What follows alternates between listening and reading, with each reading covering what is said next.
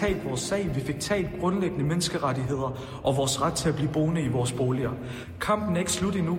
Borgerforslaget er kun et skridt i den rigtige retning.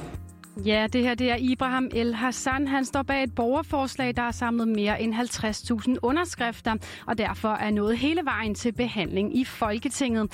Ibrahim han kæmper for at bevare boligerne i Volsmose og for at få afskaffet ghetto-listen. Men hvorfor synes han, det er et problem, at boligerne skal rives ned? Det forsøger vi at få svar på i den her udgave af Indsigt. Jeg er din vært i dag. Mit navn er Julie Vestergaard. Velkommen til. Mit navn det er Ibrahim El Hassan. Jeg er 20 år gammel og bor i Voldsmose i Odense, hvor jeg er født og opvokset. Ibrahim El Hassan er lige nu i gang med sit sabbatår, efter han dimitterede fra gymnasiet sidste sommer. Den tid den bruger han blandt andet på frivilligt arbejde, hvor kampen for at bevare boligerne i Voldsmose er blevet en stærk sag for ham. Det er meget grundlæggende for mig, at når, når uretfærdighed begynder at herske, så bliver jeg også nødt til at sige fra. Altså jeg vil jo gerne have, at den her ghetto-lovgivning bliver skrottet. Øh, dels fordi, at den ikke løser de sociale udfordringer, man intenderer at løse. Jeg kan ikke se, hvordan nedrivning af boliger skal give folk et arbejde. Jeg kan ikke se, hvordan nedrivning af boliger skal øge uddannelsesniveauet eller forebygge kriminaliteten. Øhm, jeg vil meget hellere skal ind til roden af de udfordringer, der er i de her områder, og så gå ind og løse dem. Og det ser vi jo i forvejen, fordi med de boligsociale indsatser, så, har vi, så er vi faktisk vidne til, at arbejdsløsheden er faldende uddannelsesniveauet er stigende, og kriminaliteten er også faldende. Så vi ser en positiv udvikling. Og at politikerne så vælger at indføre det her store sociale eksperiment, som forskere kalder det, kan jeg egentlig ikke forstå, i stedet for bare at holde fast i det, som vi ved virker, og det, som rykker. Lige præcis den bolig, som han bor i, den skal ikke rives ned, men det skal mange boliger omkring ham. Jeg er jo som sagt født og opvokset i Voldsmose. Jeg er dansk statsborger. Begge mine forældre har taget uddannelse, de er begge to i beskæftigelse. Men vi bidrager faktisk til, at Voldsmose er en ghetto, og dermed skal afvikles og rives ned, alene på baggrund af vores etnicitet. Og hvis min familie og jeg flytter ud, og det gør de andre ikke-vestlige også, så er der ikke nogen boliger, der skal rives ned. Fordi så kan Voldsmose ikke være en ghetto. Ghetto-prædikatet får man kun, når det afgørende kriterie med etnicitet er opfyldt. Alene i Voldsmose skal hver tredje lejlighed rives ned efter planen, og det er cirka 1000 lejligheder i alt.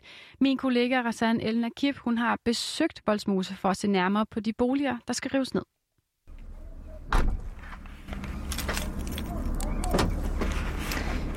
Jeg er trådt ind i midten af bydelen Voldsmose. Jeg står i Bøgeparken, og det er faktisk i den her park, at der bliver revet allerflest boliger ned. Lige her, hvor jeg har sat mig, er der, er der lag, fordi hele vejen rundt om mig, når jeg kigger rundt, så er der boligblokke med de her almene lejeboliger. Og det er altså nogle af dem, som skal rives ned. Den nedrivning starter allerede i slutningen af det her år, og i alt så skal der rives øh, 287 boliger ned her. Og de familier, som så mister deres bolig, de skal så genhuses i nye boliger et sted ude i byen, som boligforeningen så vil hjælpe dem med at finde. Der er lidt stille herude lige nu. Der er ikke så mange mennesker at se. Jeg vil ellers gerne vide, hvad det er for nogle boliger præcis, der bliver revet ned. Må jeg lige spørge noget? Ja. Øh, jeg er journalist. Jeg kommer fra Loud. Jeg vil høre, om I ved, hvad det er for nogle boligblokke, der bliver revet ned herude. Ikke lige her, men i Fyrparken, så ved vi godt. Skal I derover nu, eller Nej, nej, vi skal til øh, Egeparken. Nå, er de blevet reddet ned i Fyrparken? Ja, de er i gang med at lave den nu, altså renovere den. Okay. Undskyld, må jeg spørge om noget? Øh, ved I, hvad det er for nogle øh, boliger, der kommer til at blive revet ned herude? Ved I, hvad det er for nogle boliger, der kommer til at blive revet ned her? Nå, okay. Undskyld, må jeg spørge om noget? Øh, jeg er journalist fra Loud, og jeg vil høre, om du ved, hvad det er for nogle boligblokke, der skal rives ned herude? Det er jeg ikke helt sikker på, men jeg har hørt, at det skulle være en del af den første bygning. Stor okay, høje. den der, der er lige herovre den høje? Ja. Jeg mødte lige en ung pige på min øh, vej, mens jeg går rundt herude og forsøger at Danmark overblik over, hvad det er for nogle boliger præcis, der skal rives ned. Det virker ikke som om, at det er noget, sådan folk ved herude. Helt op ved indgangen til Bøgeparken, der er der sådan et stort højhus, som er de første, man ser, når man kommer ud fra vejen. Og det er angiveligt det højhus, der skal rives ned. Det var min kollega Rassan El Nakib, som havde været ude i Voldsmose, og borgerforslaget, som Ibrahim han er tovholder på, har altså nået over 50.000 underskrifter, og det var derfor til behandling i Folketinget tidligere på ugen. Ibrahim han sad på tilhørrækkerne og lyttede til blandt andet boligminister Kåre Dybvad Bæk, undskyld, han afviste borgerforslaget. Men enhedslisten, Radikale Venstre, Alternativet og løsgænger Sikander Siddiq støttede det. Men det er ikke nok mandater til at få ændret på loven. Jeg overvejede debatten fra Folketingssalen. Jeg synes, det var voldsomt, hvad nogle politikere kunne få lov til at slænge ud. Blandt andet når Socialdemokratiets overfører siger, at nogle gange så bliver man nødt til at amputere et ben. Det vil sige, at Voldemose skal amputeres. Der, bliver, der blev ved med at argumentere for, at vi skal redde de her børn, der vokser op i de her boligområder. Og prøv at jeg er en af de børn og unge, der bor herude, og jeg har ikke brug for, at politikerne redder mig. Der bliver løftet, øh, lokalsamfundet i Voldsmose løfter enormt meget af arbejdet, og vi ser jo på statistikkerne, at de går i den rigtige retning. Så man føler sig trådt på, man føler, at beboerdemokratiet det bliver ekskluderet. Øhm, der bliver vedtaget lovgivning hen over hovedet på os, og man føler sig ikke hørt. Men kunne det måske ikke være en god idé med de her nedrivninger for at bekæmpe parallelsamfund? Det spurgte vi Ibrahim El Hassan om. Jeg anerkender ikke, at der er parallelsamfund i Danmark. Øhm, og, og det er ikke en subjektiv vurdering, men det er også det, forskere på området har vurderet. Øh, det er den ene ting.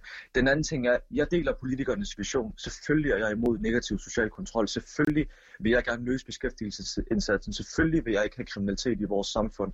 Men der, hvor forskellen er mellem os og, og dem, der sidder inde på borgen, det er, at med vores virke i det boligsociale, så løser vi faktisk de her udfordringer. Vi ved, at lommepengejobs hjælper på, på kriminalitet og arbejdsløshed, og det er det, vi bidrager med i vores daglige virke. Men det, som politikerne gør, det er, at de går ind konsekvent og straffer de her beboere og forskelsbehandler dem. Som sagt, jeg kan ikke se, hvordan, hvor i ghetto der er, et, der er iværksat et tiltag, et initiativ, som giver folk arbejde eller uddanner folk. Og det er jo det, vi ved skaber arbejdspladser eller løser arbejdsløshedsproblematikken. Og på samme måde med kriminaliteten, der er ikke et tiltag, som forebygger kriminalitet. Så jeg er simpelthen svært ved at se, hvordan øh, ghetto egentlig imødegår deres egentlige vision med, med den her lovgivning. Tilbage i 2018, der blev der vedtaget en lov, som kort fortalt går ud på, at hvis et område karakteriseres som en hård ghetto, så skal der laves en udviklingsplan for området. En af kriterierne for, at det kan betegnes som en ghetto, er, at der bor mere end 50 procent med anden etnisk baggrund i området. I den plan vil man så nedbringe antallet af almene familieboliger, som kan være billige lejelejligheder, så de maksimalt udgør 40 procent og derfor skal der altså rives mere end 3.500 boliger ned på landsplan. Men er der noget videnskabeligt, der understøtter den her strategi med at rive boliger ned? Det har vi spurgt Marie Stenner om. Hun er antropolog og seniorforsker ved BUILD på Aalborg Universitet. Altså, nedrivning i sig selv løser jo ikke noget, og er bestemt heller ikke svaret alle steder. Men, men det, man kalder bystrategiske omdannelser, hvor man mere sådan øh, gå ind og se, om, hvordan kan vi i det hele taget gøre det her boligområde til et, et område, der er mere attraktivt, hænger bedre sammen med den omgivende by, rummer flere forskellige funktioner, tilbyder flere forskellige typer boliger. Der kan nedrivning være et element, men det er slet ikke sikkert, at det er svaret alle steder.